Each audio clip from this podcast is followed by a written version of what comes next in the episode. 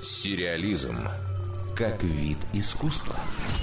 Живой классик мирового кино, трехкратная номинантка на премию «Оскар». Польский режиссер и сценарист Агнешка Холланд планирует переписать историю. Одним из ее следующих проектов станет сериал о мире, в котором железный занавес так и не был обрушен. Действие развернется в Польше в 2002 году. Зрителям обещают закрученный сюжет о масштабном заговоре и попытке его предотвращения, которую предпримут обычные люди. К режиссуре также подключится дочь Агнешки Холланд Кассия Адамик. Ранее они уже уже вместе работали над экологическим триллером «След зверя», который завоевал «Серебряного медведя» на последнем Берлинском кинофестивале, а теперь представляет Польшу в «Оскаровской гонке». Сериал выпустит Netflix, и для стримингового сервиса это будет первый польскоязычный проект. С Холланд Netflix ранее уже сотрудничал. Она поставила несколько эпизодов «Карточного домика». В числе продюсеров значится именитый голливудский киношник Фрэнк Маршалл, ранее приложивший руку к загадочной истории Бенджамина Баттона, «Шестому чувству», фильмам о Джейсоне Борне, серии «Назад в будущее» и многим другим знаменитым картинам.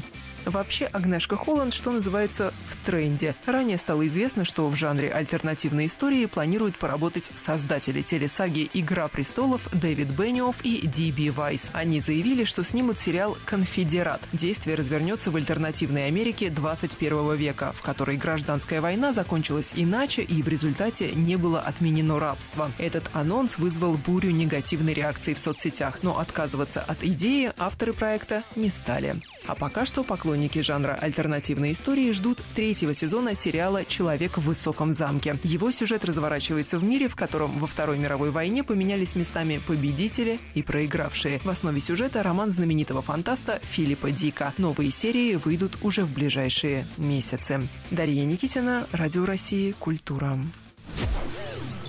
Сериализм